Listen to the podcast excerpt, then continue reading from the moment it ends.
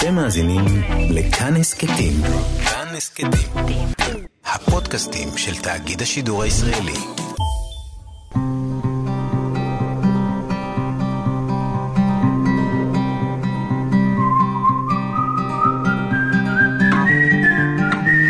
אחת פלוס חמש.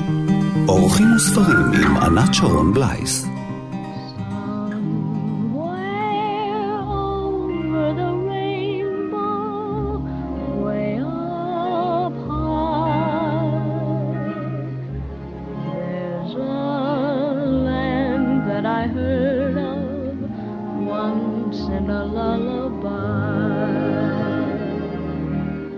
כאן תרבות, שלום לכם מאזינות ומאזינים, אורחת אחת באולפן עם חמשת הספרים האהובים והמשפיעים עליה, ובשעה הקרובה נהיה כמה סנטימטרים מעל האדמה, מעל קרקע המציאות, עם אחת מאוהבות ספרות הפנטזיה בארץ, ומי שמקדמת אותה ומי שמתרגמת אותה, גם בהוצאה שלה, הוצאת עוץ, על שם הקוסם מארץ עוץ, ומי שתרגמה גם את כל סדרת הארי פוטר, הלא היא גילי בר הלל סמו. שלום. האישה והכנפיים של הפיות. אז הארי פוטר לא יהיה כאן בחמישייה היום, אבל uh, יהיו כאן uh, חמישה ספרים נפלאים אחרים, ובראשם הסדרה של הקוסם מארץ עוץ. אנחנו תמיד הכרנו וגדלנו על הספר הראשון של פרנק באום, שראה אור ב-1900. נכון. ואת בעצם הולכת ומתרגמת את כל ה-14 לאט-לאט. יש 14 ספרים בסדרה, הראשון הוא עד היום המצליח ביותר, וגם מי ששימש השראה לכל הסרטים וכל ההצגות, אבל יש 14 ספרים. הייתה תקופה שגם ההמשכים היו מאוד מצליחים. כלומר, אני אומרת לפעמים לאנשים שזה היה הארי פוטר של המאה הקודמת. אה, נכון. יצא ספר בקצב של בערך פעם בשנה היה ספר חדש. ותמיד הם יצאו בסביבות חג המולד, וילדים היו... תורים בחנויות. היו תורים בחנויות, ואחרי מותו של פרנק באום, הוצאת הספרים לא, לא הייתה יכולה להרשות לעצמה אפילו לוותר על האוצר הזה, אז לקחו עוד סופרת שכתבה עוד 19 ספרים בסדרה, וככה הסדרה הזאת, שואלים אותי כמה ספרים יש בסדרה, אני שואלת, תלוי מתי מפסיקים לספור. כן, הוא כתב 14 ספרים. הוא בעצמו כתב 14. 14 נכון. uh, ספרים, אז תגידי לי את, מתי את פוגשת את גברת uh, דורותי, זוג הנעליים האדומות, טוטו, דחליל הקש שחושק במוח. נכון. האיש הפח שחושק בלב כדי שהוא ירגיש, והאריה הפחדן שחושק uh, באומץ, אז באמת, אחת החוויות הראשונות, ראשונות, שאני אפילו לא זוכרת בעצמי, אלא מסיפורי המשפחה. לקחו אותי לראות את הסרט הקוסם מארץ עוץ. אותו כשהייתי... סרט מפורסם עם ג'ודי גרלנד? מש, משנת 1939, שאגב כן. כבר היה עיבוד חמישי או שישי לקולנוע, היה, היו עוד עיבודים אילמים כן. לפניו. אה, והייתי בת שנתיים בערך כשלקחו אותי לראות את הסרט. ואז היה לי ספר שמע, זה לא היה אה, בסטרימינג אה, ברשת. כן. אה, היו קלטות, זאת גם נכון. לא הייתה קלטת. אה, זה, זה היה תקליט? אי, כן. היו לנו תקליטים, ליטים. שישה תקליטים שחורים שהיה צריך להפוך גם, mm-hmm. והייתי מקשיבה לספר שוב ושוב. ואז יום אחד גיליתי במדפי הספרים, כנראה עותק שהיה שייך לאימא שלי אפילו, שיש ספר המשך, ובעמוד הראשון של ספר ההמשך הייתה התייחסות לספרים נוספים. ואז התחילה עבודת בלשות להשיג את הספרים הנוספים בסדרה. כל אחד מהם במקום אחר, לא קראתי את הסדרה בסדר, אלא לפי הסדר שמצאתי אותם. כשאת מוצאת אותם בכלל בארץ, הם היו קיימים בעברית או לא? לא, שום באנגלית, דבר לא היה כן. בעברית, רק באנגלית. כן, אני... חוץ מהספר אולי הראשון שהיה קיים. סיפור כן. החיים שלי הוא כזה שאני אה, ירושלמית, בת לאימא אקדמאית שהייתה כל ארבע שנים נוסעת לשנת שבתון בארצות הברית. אז אני הייתי הלוך ושוב בין כן. ישראל לארצות הברית. המילים הראשונות שלי היו בעברית, אבל המשפטים המלאים הראשונים שלי היו באנגלית. ובגן חובה בארצות הברית למדתי לקרוא וחזרתי לכיתה א' בישראל לעברית. כן. אז קראתי המון המון בעיקר באנגלית, ואז אני הופכת בעצם לאספנית מתוך כורח, כי הדרך היחידה אה, לקרוא את הספרים האלה הייתה לאסוף אותם. בינתיים זה אוסף כבר מטורף, יש לי אולי 300 ספרים באוסף, שזה מהדורות שונות עם איורים שונים בשפות שונות, ספרי המשך, ספרי עיון, ספרים אחרים של אותו סופר. כמה עלה אה, הספר הכי יקר? פוף. פוף.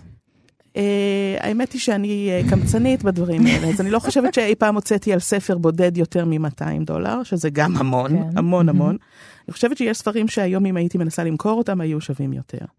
אבל אני אוהבת לספר על הרגע שבו הפכתי לאספנית. היה בגיל תשע, היינו בסן פרנסיסקו, ונכנסתי לחנות יד שנייה, והייתה מהדורה ישנה של ספר שכבר קראתי. ובזה אני מגדירה, את הספר כבר קראתי, אבל המהדורה הייתה כל כך יפה, עם איורי הצבע, שנתתי את כל שמונת הדולר שהיו לי אז, וקניתי את הספר, ומבחינתי זה הרגע שאני עוברת מלהיות רק קוראת, ללהיות אספנית, ללהיות מאוהבת בחפץ בשל היופי שלו וה... אבל למה דווקא הקוסם מארץ עוץ? מה תפס אותך בסדרה הזאת? קודם כל, זאת סדרה רבת דמיון שאין כמותה ורבת שמחה. יש בה...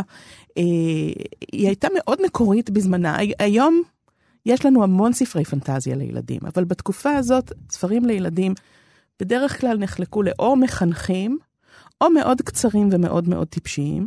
היה את אליס בארץ הפלאות, שגם הוא הפלאות, השפיע על פרנק באום. הוא כמעט 50 שנה קודם, כן. כמובן השפיע על פרנק כן. באום, אבל גם הוא היה חריג בנוף. היום יש לנו מדף של פנטזיה כל כך עשיר, ובעצם עיקר, אני חושבת, הספרות שנכתבת לגילאים מסוימים, היא ספרות פנטזיה. את אומרת את זה בחיוך, אבל אני גם אומרת את זה עם חיוך אה, קצת עקום, בגלל שזה הפך להיות טרנד כזה, יש גם הרבה ספרים לא ראויים, באמת, לא ראויים, איזה מין חיקוי. 90 אחוז מכל דבר הוא לא נכון. לא ראוי. אז מה, אה, אז מה הנוסחה של הספרי פנטזיה שיש בהם את המשהו הנוסף הזה, שהוא לא נוס, בעצם לא נוסחה, שיש בהם את החוכמה היתרה, את שאר הרוח הזה, מה תשמעי, יש בהם? תשמעי, ספרים ממש טובים, מה שמאפיין אותם זה בדיוק זה, שהם לא כן. לא נוסחתיים. אני עכשיו בתור מוציאה לאור שמחפשת איזה ספרים להביא, מה לתרגם ב- לעברית, אני לא מחפשת משהו שהוא כמו משהו שכבר ראה אור. אני, אני קוראת ספרים, וכשאני נתקלת במשהו שהוא לא כמו משהו שכבר קראתי, כן. שהוא יחיד במינו, שהוא מחדש, אלה הספרים שמדליקים אותי. אז מה הדליק אותך? אה, תראי, בהוצאה... בדורותי וחבריה. אני על הספרים האלה מספרת שהם מאוד לא אחידים. אה, שואלים אותי, זאת סדרה טובה?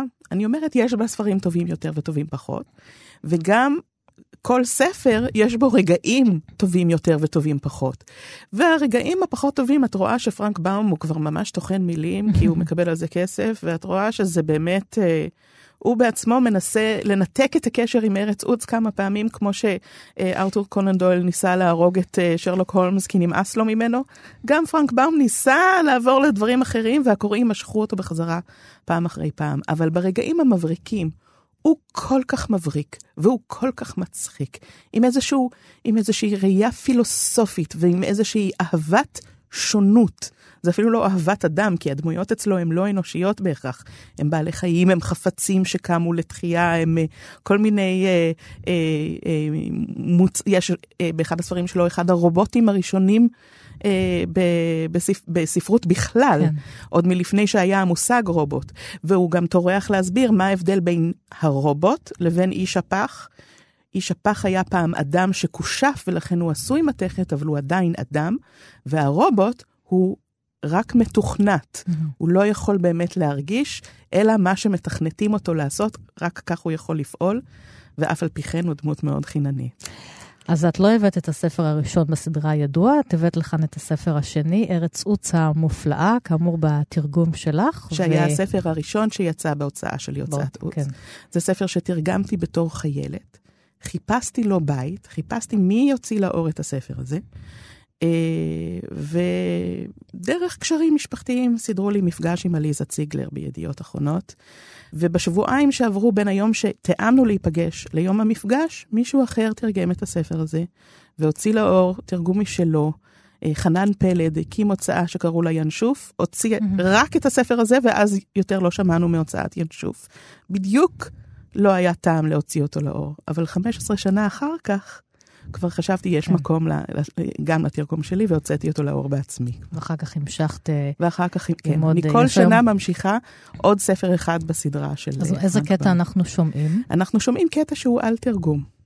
Uh, מגיע לעיר האיזמרגד, שכרגע מולך בה הדחליל, אחרי שהקוסם עזב בסוף הספר הראשון. Uh, מגיע ג'ק ראש דלת, שהוא מין בובת קסמים כזאת עם ראש דלת, שהוחייתה באמצעות אבקת קסמים, והוא רוצה לדבר עם הדחליל, והדחליל מודיע לו שאנחנו לא יכולים לשוחח כי אנחנו לא דוברי אותה שפה. אני מבקש את סליחתו של הוד מעלתו, השיב ראש הדלת, אבל איני מבין אותך. מה אינך מבין? שאל הדחליל. את השפה שלך איני מבין. הרי באתי מארץ הגיליקינים, כלומר, אני נוכרי. אה, כמובן, קרא הדחליל. אני עצמי מדבר בשפת המנשקינים, שהיא גם שפתה של עיר האזמרגד.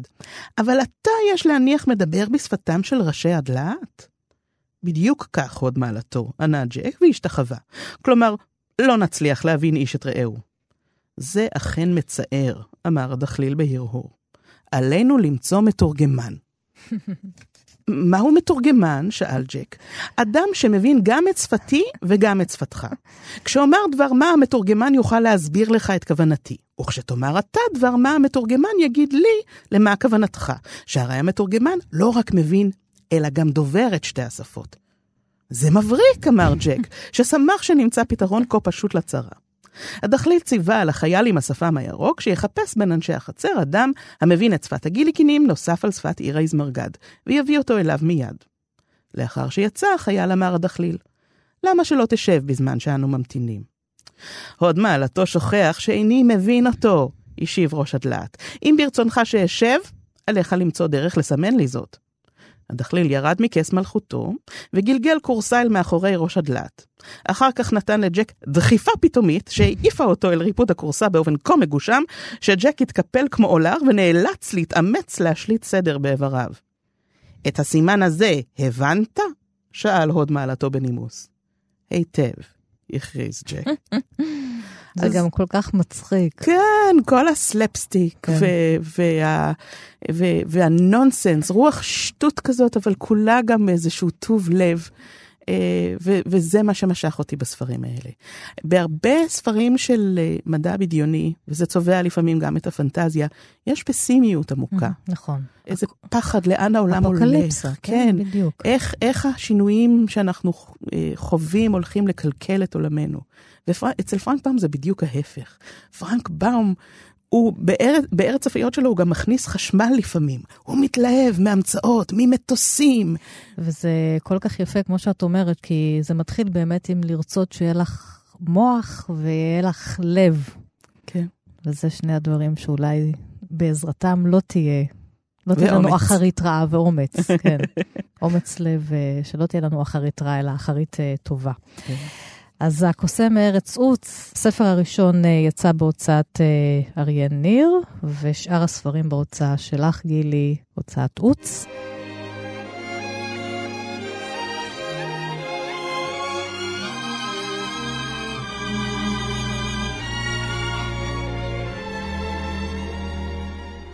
When all the world is a hopeless jumble and the raindrops tumble all around. Heaven opens a magic lane.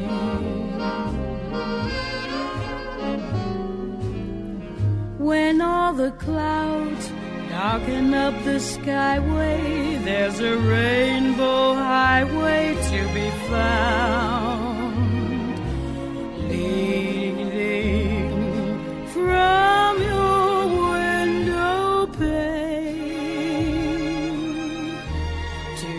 Place behind the sun, just a step beyond the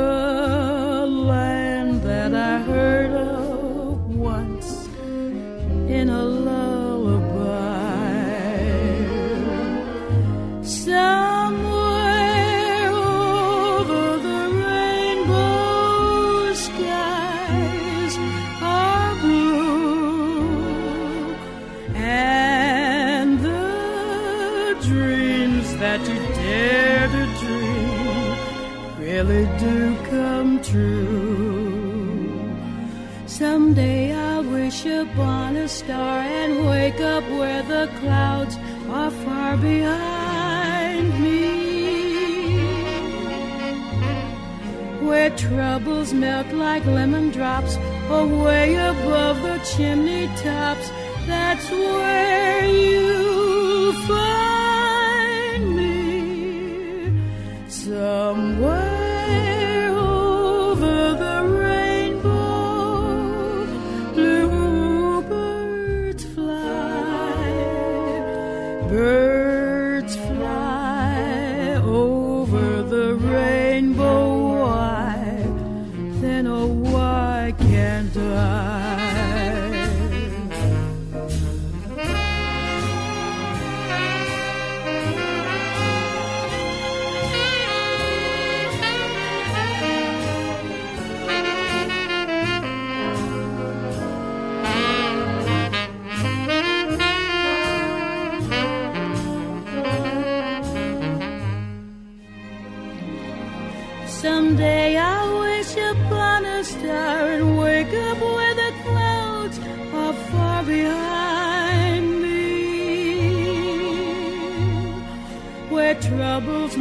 Like lemon drops away above the chimney tops. That's where you'll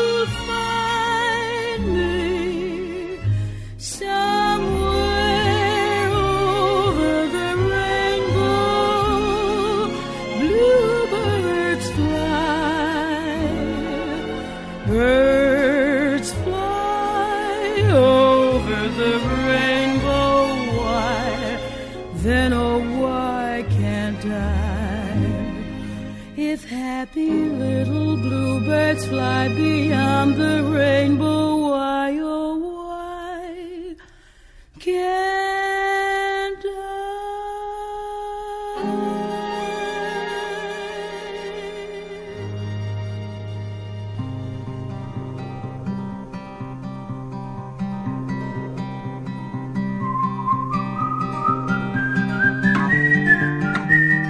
כאן תרבות אחת פלוס חמש, אורחת אחת באולפן עם חמשת הספרים האהובים והמשפיעים עליה, והיום נמצאת איתי כוהנת הפנטזיה הישראלית גילי בר הלל סמו.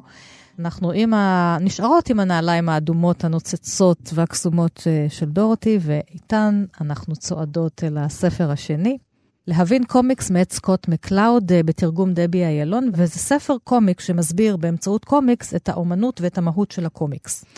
אוקיי, אנחנו נראה איך אנחנו נקרא ממנו איזשהו קטע, כי זה לקרוא קומיקס זה קצת בלתי אפשרי, נכון. אבל זה ספר שכל מי שקרא אותו וכל מי שנתקל בו אומר שזה אחד הספרים המבריקים ביותר נכון. על קומיקס. אני, שיש.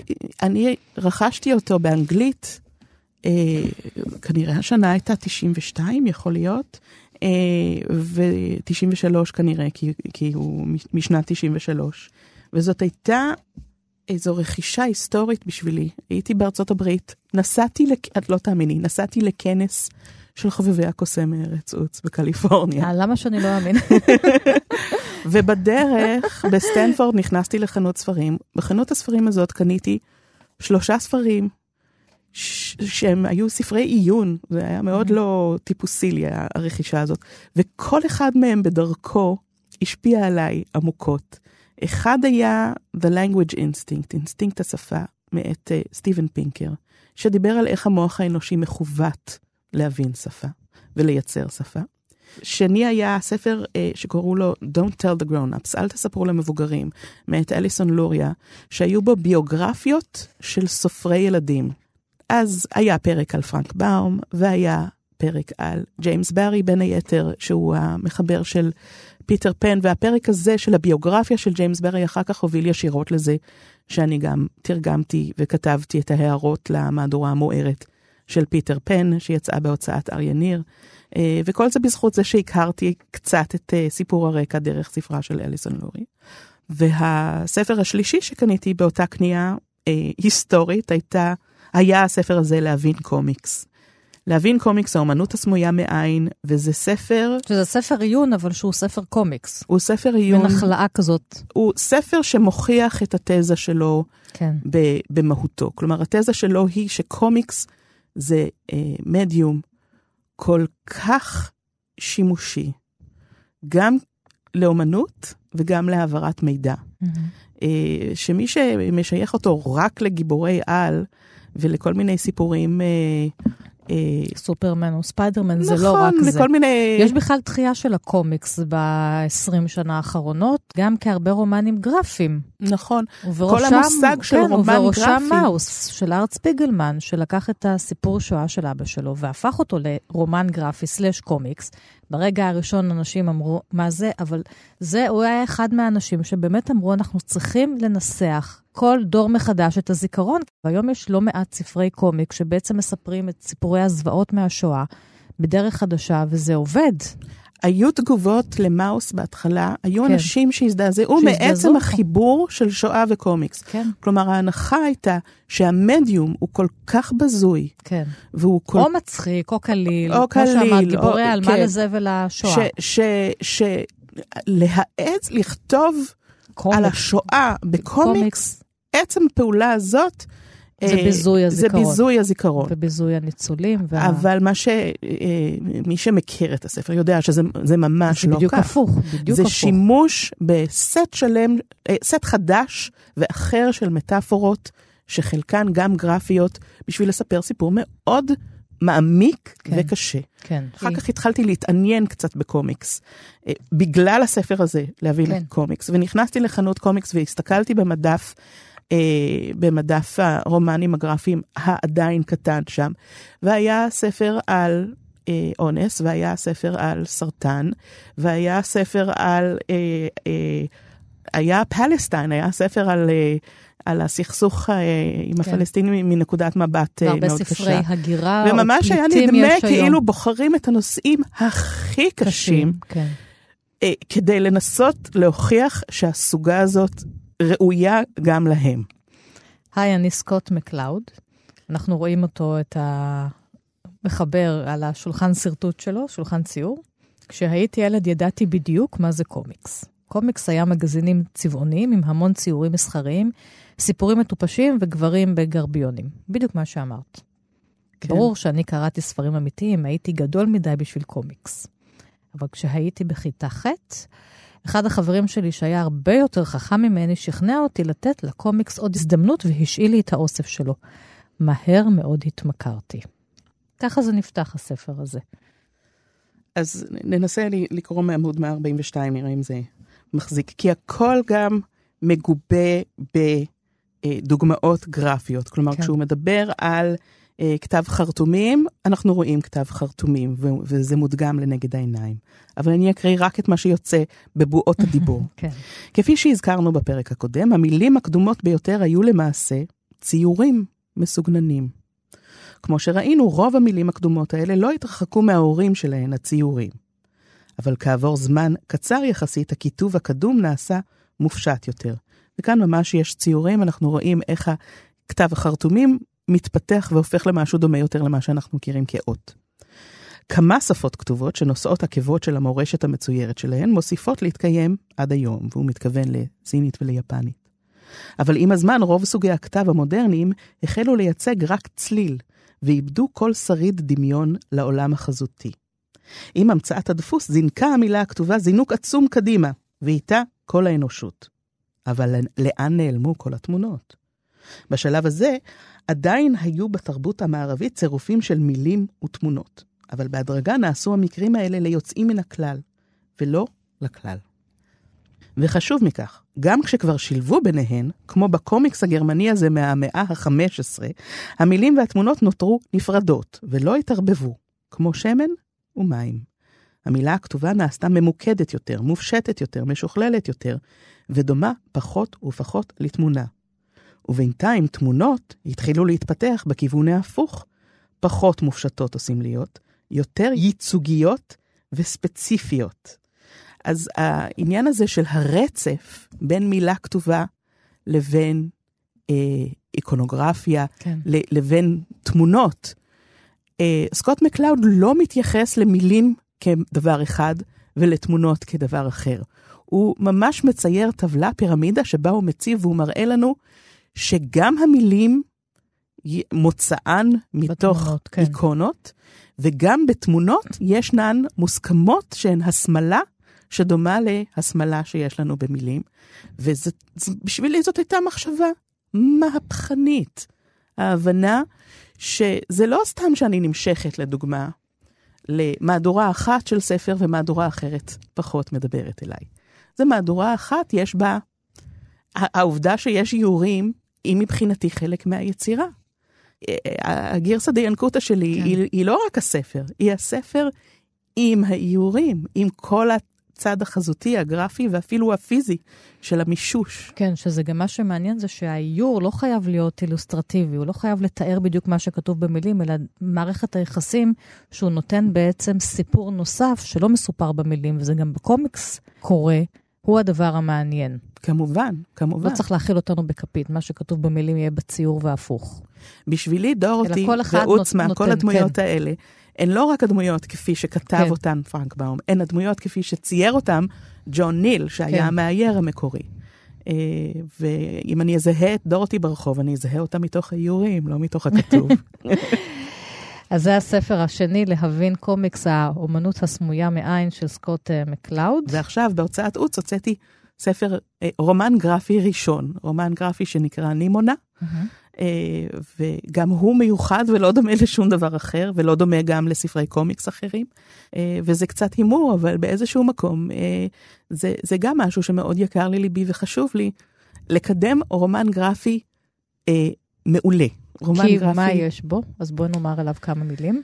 מסופר בו על נערה, ילדה, ספק נערה, ילדה בשם נימונה, שאנחנו מגלים מהר מאוד שהיא בכלל יכולה לשנות את צורתה, ואנחנו לא יודעים אם צורתה המקורית היא של ילדה, או שהיא בעצם איזשהו דרקון, או אולי שדה, או מפלצת, או חיה, היא הופכת את עצמה לכריש ולחתול. אה, אז זהותה משתנה כל הזמן. אני הופכת את עצמי לחתול כל לילה. והיא בתחילת הסרט, אה, סרט, בתחילת הסרט. בתחילת הרומן הגרפי. כן, בתחילת הרומן הגרפי, היא מחליטה שהיא הולכת להיות השוליה של נבל העל הגדול בממלכה, והיא פשוט... פשוט דופקת על דלתו בבוקר ואומרת לו, שלום, אני השוליה שלך, והוא לא במיוחד מעוניין בשוליה, אבל היא לא מרפה ממנו, וככה היא גם נגד כל החוקים, כלומר, הגיבורים כאן הם הרעים, היא רוצה להיות חלק מהצד של הרעים בממלכה, אה, וככל שהיא מצליחה להד... להדביק את עצמה וליצור בכוח את הקשר עם, עם נבל העל הזה שקוראים לו שלזר שחור לב, אה, אז מתברר ש... הרעים הם אולי לא בהכרח רק רעים, אבל גם הטובים הם לא בהכרח רק טובים. טובים. ויש משהו מאוד פוליטי ומאוד מחתרתי בספר שהוא גם ספק פנטזיה, כי הוא מתרחש בממלכה עם מלך ועם דרקונים ואבירים וכן הלאה, אבל גם עם מחשבים שאפשר לפרוץ אליהם בשביל לפענח את הקוד mm. הגנטי ו- ואת הנוסחה של רעל שמופץ וכן הלאה. אז... זה ייקח אותנו אל הספר השלישי שבחרת, זה גם ספר שתרגם.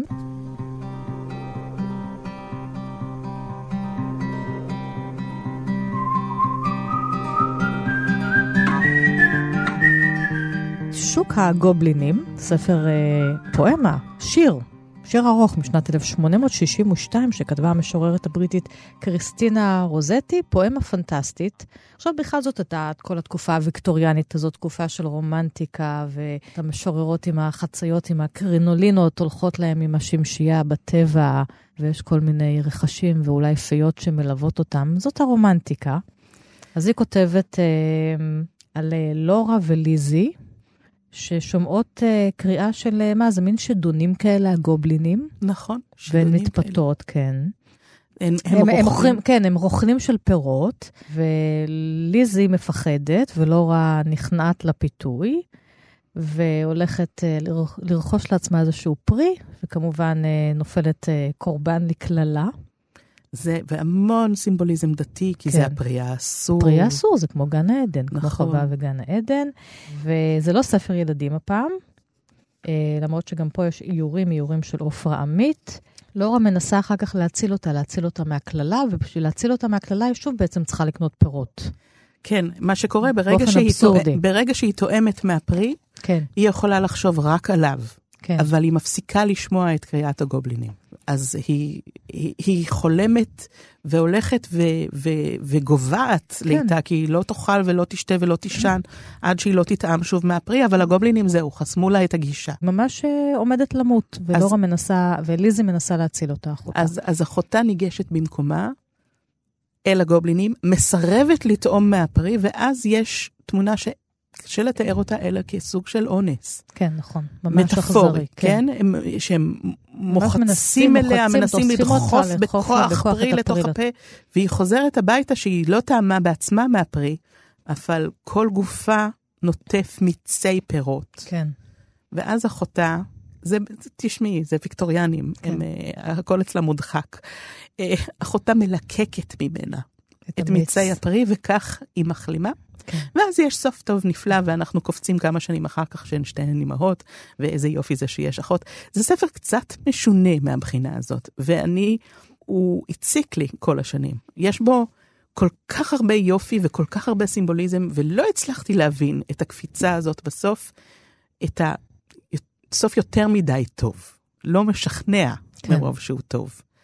אה, ואני חושבת שלכן עסקתי בו כל כך הרבה שנים, כי אני בעצם, מתי פגשת אותו פעם ראשונה? אני- ומן הסתם באנגלית. אני פגשתי אותו באנגלית, אני חושבת שזה היה בבית של דודה שלי בלונדון, שהייתה לה מהדורה מאוד יפה עם איורים של ארתור ראקם. אצלי גם האיורים הם חלק מהעניין. כן. אה, ו... ואז התחלתי לתרגם אותו לעברית כשעוד הייתי תיכוניסטית, אולי בת 14, ולאורך שנים, 30 שנה, שהייתי כל פעם מתרגמת עוד קצת, מתקדמת עוד קצת, עד שהצלחתי להשלים את התרגום כולו ו... אה, ולעשות מזה ספר.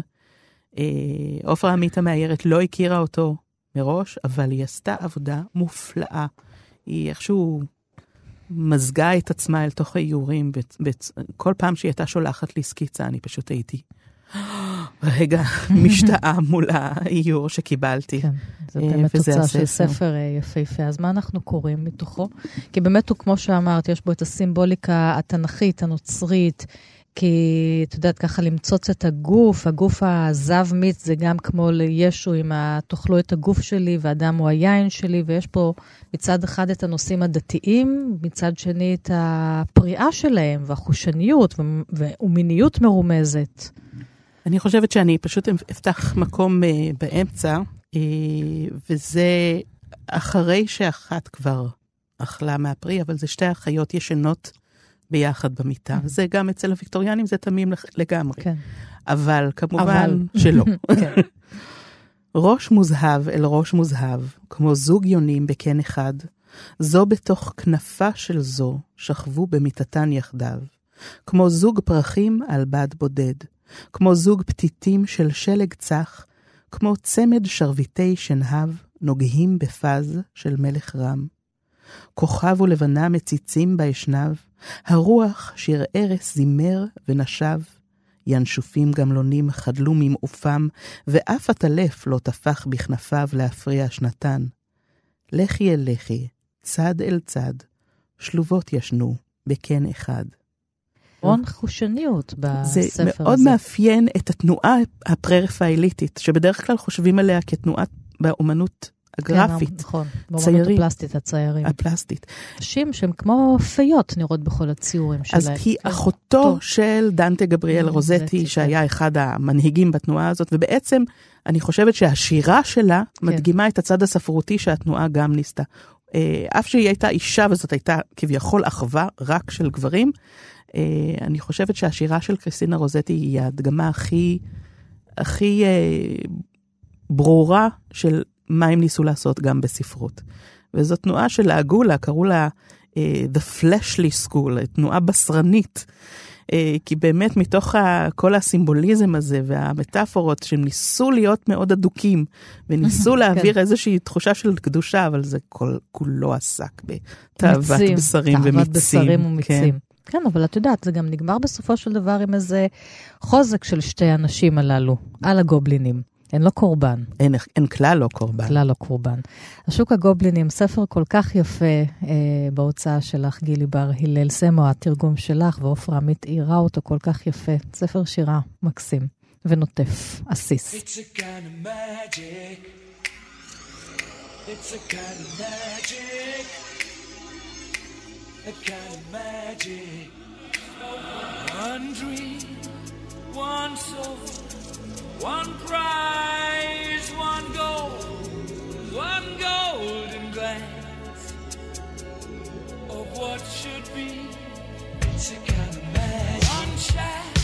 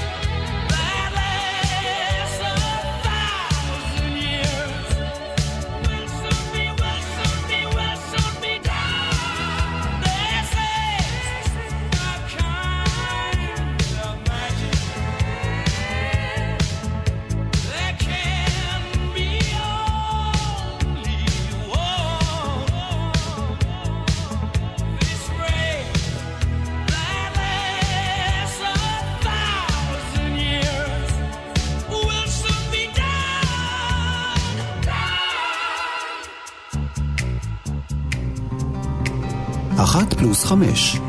אורחים וספרים עם ענת שרון בלייס. ועכשיו אה, לפינת הספר החדש, והיינו במחוזות הפנטזיה, אז אולי הדברים שנדבר עליהם עכשיו אה, גם קשורים בדרך זו או אחרת. אומנות כפרשנות חלק ב'. זהו ספר אה, אומנות שמתחכה אחר פרשות השבוע, וזה חלק ב', כי הוא עוסק בספרים ויקרא במדבר דברים, בעבר האור אה, חלק א' עם בראשית ושמות, וכתבה אותו יעל מאלי, שלום יעל. שלום וברכה. ותתחדשי על החלק ב', על הספר החדש.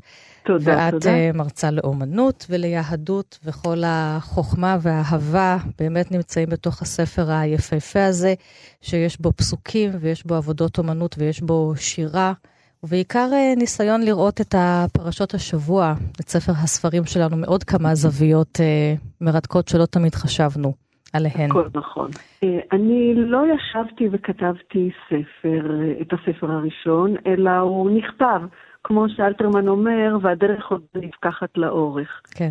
כתבתי מאמר פה, מאמר שם, הרציתי על נושאים שקשורים לפרשת השבוע, ואז אה, זה קרה לי אפילו שמישהו מבחוץ, זה במקרה היה הבן הגדול שלי, שאמר, אה, את יודעת, את כתבת ספר על החומשים בראשית ושמות, אבל כבר היה לי חצי ספר, ואז כבר הדרך נהייתה, נפקחה יותר מהר, ו- והשלמתי את כל הפרשות החסרות, והנה נהיה ספר. כאמור, בכל פרשה יש כאן עבודות אומנות, ובשיחתנו הקצרה הזאת אמרתי, אולי נדלג דווקא לסוף, לסוף ספר כן. דברים, לפרשת אה, וזאת הברכה. מצד אחד היא טרגית, ומצד שני היא גם זאת שהיא כפסע אחד מהפ... מזה שהכל מתחיל מחדש, מבראשית. הפרשה שבה אה, משה עולה על הר נבו, אלוהים נכון, אה, מראה כן. לו את הארץ מנגד, עם המילים היפות אה, שהוא אומר, ויאמר אדוני עליו זאת הארץ אשר נשבעתי לאברהם, ליצחק וליעקב, לאמור לזרעך אתננה, הראתיך בעיניך, ושמה לא תעבור. אתה רק רואה אותה מנגד, אבל אתה נכון. רואה הכל, המראה הזה.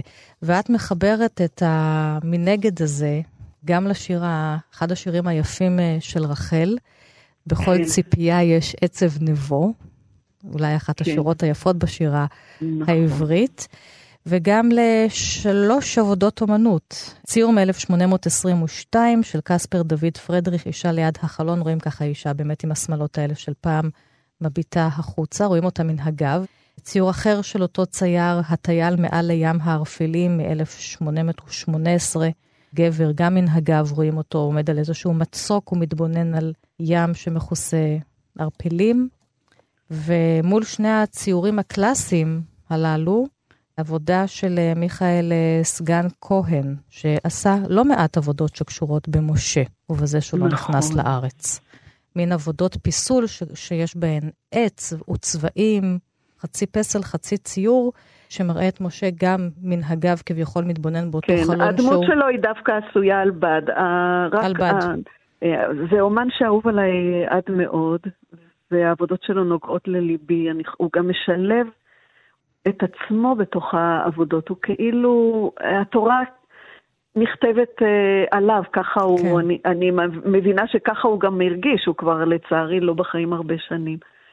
ואיך שהוא מתאר את משה, הוא באמת אה, מתאר את, ה, את הגעגוע האינסופי הזה. חשבתי שזה מתאים לסוף הספר. אה, הוא עצמו היה איש מאוד גבוה, בגובהו היה מטר תשעים ושלושה סנטימטר, והדמות שהוא יצר ב... בעבודה הזאת המיוחדת, גם היא מטר, מאה, מטר תשעים כן, היא ושלושה, ממש היא מאוד בגובה גבוהה. אדם. כן, רואים פה... בגובה אדם גבוה מאוד, שמתבונן שוב על חלון, על נכון. חלון מאוד צבעוני של המציאות שאליה הוא לא יוכל להגיע. אבל, והדמות של משה, גם כפי שהיא מצטיירת בתורה, היא מאוד נוגעת לליבי.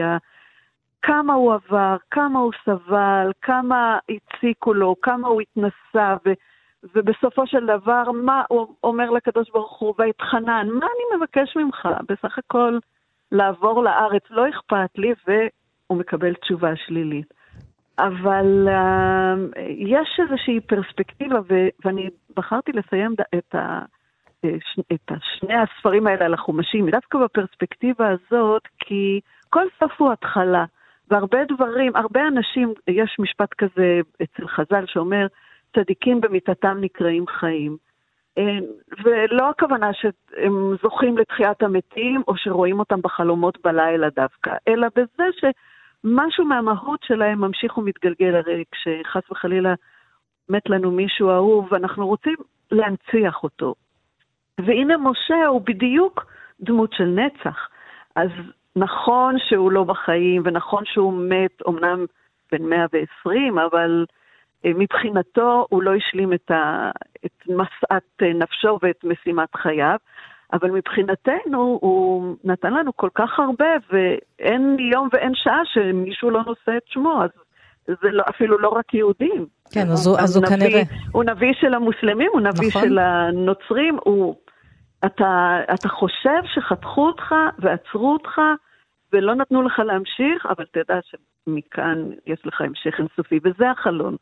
כן, זה החלון, הוא אל ה- בעצם אל מי. מי שחשב שהוא לא הגיע, אז הוא כן, בצורה כזאת או אחרת הגיע, לפחות דרך הסיפורים והמילים שלנו. אז עם התמונה הזאת את חותמת את המפעל שלך, עם משה כן. של מיכאל סגן כהן, שגם מדבר על משה וגם על הצייר וגם קצת עלינו. ובאמת אה, ספר מומלץ, אומנות אני ממש כפרשנות. מודה לך. מאוד כן. אה, משמח ומאיר עיניים. בהוצאת ידיעות ספרים כמובן. תודה רבה לך מאוד, יעל אז מעלי. תודה לך, ענת, ושבת שלום. שבת שלום, להתראות.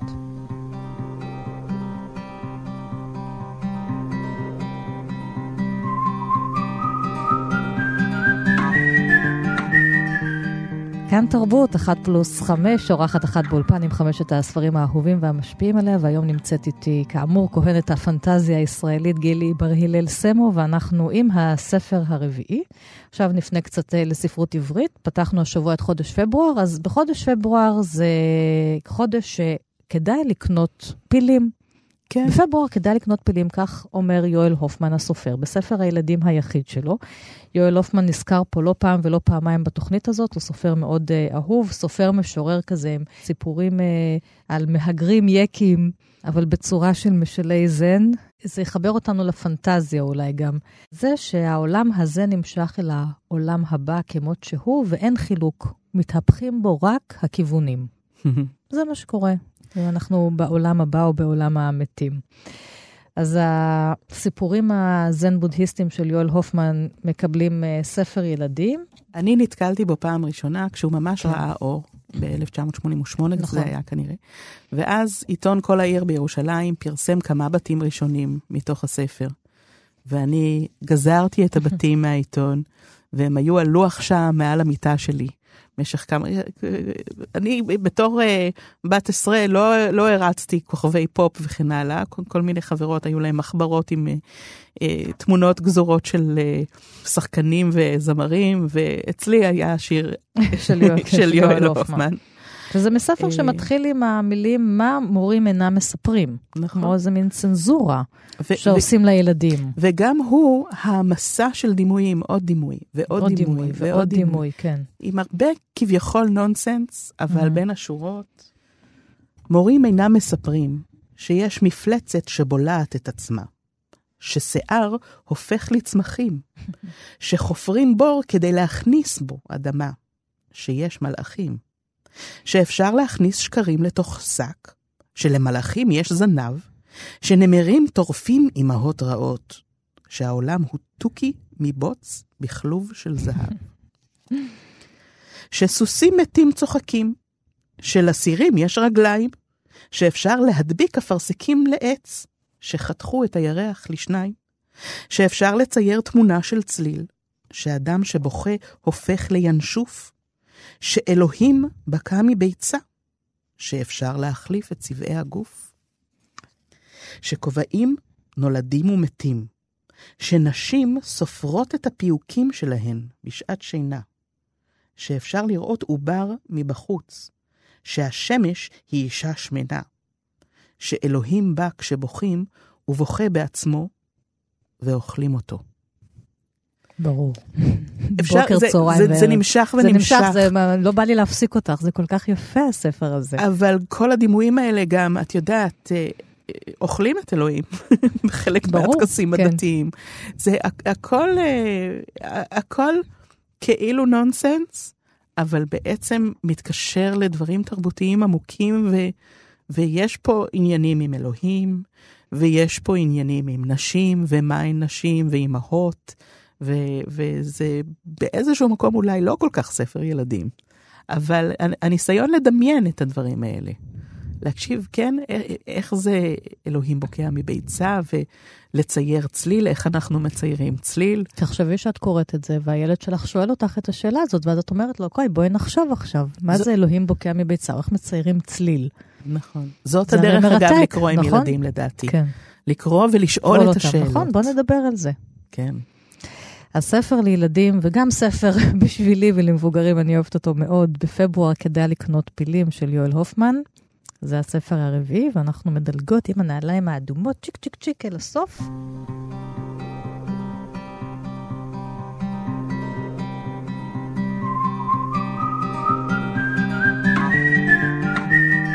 אל עוד ספר פנטזיה, ספר האחרון וחמישי שאת בחרת, הטירה הנעה, של דיאנה ויין ג'ונס. דיאנה ווין ג'ונס היא סיפור האהבה שלי גם מגיל מאוד צעיר. אה, סיפרתי שהייתי תולעת ספרים, שחזרתי ארצה מארצות הברית, כולי כבר דוברת אנגלית וקוראת ספרים, אה, וגיליתי בין היתר את הסופרת הזאת, דיאנה ווין ג'ונס. אה, הספר הראשון שלה שקראתי היה חיי קסם. ואז כמו שהיה, באיזו תקופה היא כתבה? אה, היא התחילה לכתוב בשנות ה-80, שנות ה-70 המאוחרות, שנות ה-80, אה, ותקופה מסוימת, אה, שוב, כמו שהיה עם הקוסם מארץ עוץ, הייתי מלווה את אימא שלי לכנסים בכל העולם, נכנסת לחנויות ספרים, ובכל חנות מחפשת אם יש משהו חדש של דיאנה ווין ג'ונס. אה, וקרה לי איתה משהו שאני חושבת שהוא גם משקף איזשהו תהליך שהשתנה בקשר בין קוראים לבין סופרים. כי מבחינתי, כל הסופרים שאהבתי מתו כבר. וסופרים מבחינתי היו יצורים מיתולוגיים לא פחות מאשר היצורים שעליהם הם כתבו.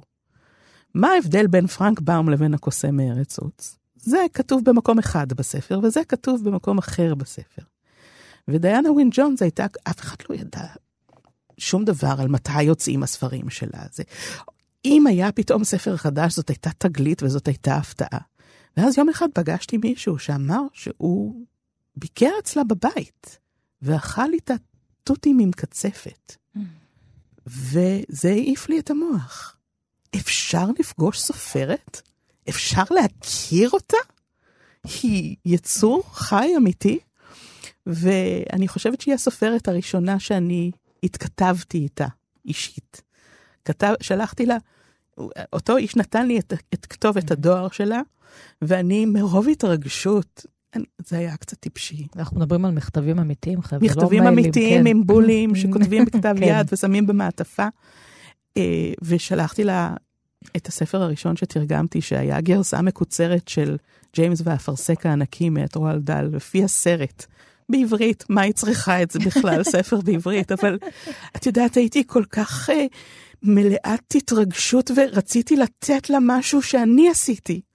Uh, וההתכתבות הזאת לא הייתה איזו התכתבות ענפה, אבל uh, לאורך השנים אני קראתי את כל ספריה, ואז כשהתחלתי לעבוד בהוצאת כתר, שכנעתי את כתר שיתרגמו ספרים שלה, ואז עברתי להוצאת גרף, ובגרף יצאו עוד כמה ספרים שלה, ועכשיו בהוצאת עוץ אני ממשיכה להוציא ספרים שלה, והגענו לקרבה כזאת בכל זאת, שכשהיא הלכה לעולמה, לפני שנים אחדות, המשפחה שלה הזמינה אותי כנציגת אה, המוציאים לאור והמתרגמים בארצות אחרות. אה, להספיד אותה במין טקס אה, זיכרון שערכו לה. אה, בקיץ הזה גם הייתי אורחת כבוד, זה תמיד מפתיע אותי, שכאילו, אני קוראת, אני, אני מהצד של הקריאה בכלל, בכנס על הספרים שלה, ופתאום הבנתי שהטירנה לוקח את הקוסם מארץ עוץ, ועושה הכל הפוך. סיפור מתרחש בארץ פלאים. אה, בארץ הקסמים, הנה, בארץ אינגרי, שם קיימים באמת דברים כגון מגפי שבע פרסאות, וגלימות היעלמות, נקלעת לצרה צרורה אם אתה הבכור מבין שלושה אחים. כולם יודעים שהבכור הוא הראשון שייכשל כישלון חרוץ, אם אי פעם ינסו השלושה לצאת לעולם לחפש את מזלם. כלומר, זאת ארץ אגדות, שבה מתקיימים כל החוקים של אגדות. אה, והגיבורה היא האחות הבכורה, אז היא יודעת שנגזר עליה גורל רב אמר, רק אחותה, רק הצעירה ביותר יכולה להצליח לפי החוקים של הממלכה הזאת. ואז מכשפה רעה הופכת אותה לקשישה זקנה. עכשיו, כל ספרי הפנטזיה, הגיבורים שלהם הם ילדים קטנים. כאן הגיבורה היא זקנה, בת 90 ומשהו. בנשמה היא, כן. היא נערה, אבל ברגע שהיא זקנה זה משחרר אותה לצאת, והיא מיד הולכת ומחפשת, כמו נימונה, את הרשע. היא מחפשת את הקוסם הרע שאוכל לבבות של נערות, מגיעה לטירה שלו, פוגשת שם שד, זה ממש בפרק הראשון של הספר פחות או יותר, פוגשת שד ומיד כורתת איתו חוזה רשע. כלומר, היא עושה הכל הפוך לפי הכללים של האגדות, אבל גם הקטע שרציתי לקרוא, אה, הקוסם מתברר שהוא כמו הקוסם בקוסם מארץ עוץ, הוא בא מהעולם שלנו. הקוסם של הקוסם מארץ עוץ בא מאומהה בארצות הברית. הקוסם הזה, אנחנו מגלים שהוא בא מווילס. והיא מלווה אותו בשלב מסוים לווילס. אז אם דורטי עשתה מסע מקנזס לארץ קסמים וחזרה בסוף לקנזס, סופי, הגיבורה של הטירה ענה, נולדה בארץ קסמים, מבקרת רגע בווילס, וחוזרת לארץ הקסמים. הכל הפוך. סופי כאן לא מכירה את העולם שלנו בכלל, והיא נכנסת לסלון בבית הוולשי של אחותו של האול. קדימה, אמר האול למייקל ולסופי, שעמדו והביטו בהשתאות בחדר המבריק שכולו גוונים של חום וכתום. הוא אחז בידה של מרי והוביל אותם אל המדרגות. גם על המדרגות היה שטיח, ורוד וירוק. התהלוכה ובראשו האול כמעט שלא השמיע קול כשעלתה במדרגות ונכנסה אל חדר, ובו שטיח כחול וצהוב. סופי לא הייתה בטוחה ששני הילדים שגהרו מעל מערך של קופסאות קסמים על שולחן גדול ליד החלון, היו מרימים את המבט גם אילו עבר שם גדוד רגלים עם תזמורת כלי נשיפה. לקופסת הקסמים הראשית הייתה חזית עשויה זכוכית, כמו זאת שלמטה, אבל כאן, במקום תמונות, היו כיתוב ושרטוטים שונים. כל הקופסאות צמחו על גבעולים לבנים גמישים וארוכים, שהיו שתולים ככה, שהיו שתולים ככל הנראה בקיר בצד אחד של החדר. ניל, אמר האול. אל תפריע, אמר אחד הבנים. החיים שלו בסכנה. מאחר שהיה מדובר בעניין של חיים או מוות, נסוגו סופי ומייקל לעבר הדלת. אבל האול לא הוטרד מכך שהוא עלול להרוג את אחיינו. הוא ניגש אל הקיר ועקר את שורשי הקופסאות. התמונה שבקופסה נעלמה. שני הבנים אמרו מילים שסופי לא הייתה בטוחה שאפילו מרתה מכירה. הבן השני הסתובב וצעק, מרי, אני אראה לך מה זה. בקיצור, הם משחקים משחק מחשב. והוא תולש את, ה, את חוטי החשמל, כן. את הכבלים, ועוצר את המשחק. אבל מבחינת סופי, החיים שלהם בסכנה, והוא עוקר את השורשים של קופסאות הקסמים כן. מהקיר. וזאת הייתה הגדולה של דיאנה ווין ג'ונס. היה, הייתה היכולת לכתוב בהשתאות והתפעלות על דברים שלנו נראים שגרתיים לגמרי, ולהראות לנו את הקסם גם בעולם שלנו. אוי ואבוי אם אני עושה דבר כזה לבן שלי בבית, עוקרת לו את השורשים של המחשב. גילי בר הלל סמו, יש את הפנטזיה, הוצאת עוץ שלך, מתרגמת ספרות הפנטזיה בארץ, אה, עוד ספרים רבים, וגם יש לך סדרה לפנטזיה בבית אריאלה. אני ונועה ש... מנהיים שהיא... הפנטזיונרית השנייה. בדיוק. פעם הזמינו את שתינו ל... ל... אה, ואת נורית זרחי כן. להרצות ביחד שלוש מכשפות, בדיוק. מדברות על מכשפות. אחר כך נבהלו אה, בעלי המקום שאנחנו אוי. קוראות לעצמנו מכשפות, אמרו אולי תקראו לעצמכם פיות. אוי. אבל לא, אנחנו התעקשנו להיות מכשפות. ברור שמכשפות. אז אני וחברתי המכשפה, נועה מנהיים, מדברות על קסמים וכשפים, גם בספרות כן. וגם הקשרים ההיסטוריים בעולם האמיתי. בסדרה על הארי פוטר בבית אריאלה. אז תודה רבה לך, גיליל בר הלל סמו. כל התוכניות 1 פלוס 5 זמינות לכם ביישומון כאן, ועוד פרטים על התוכניות תמיד בדף הפייסבוק שלי, שתהיה לכולנו שבת טובה ופנטסטית. ואם אתם רואים חתול שחור, ללטף אותו מיד. במיוחד בחורף. ילד קט בבוקר קם לחצר את השכנה, נמה לה ויד נמה, מתפלל לו הילדות.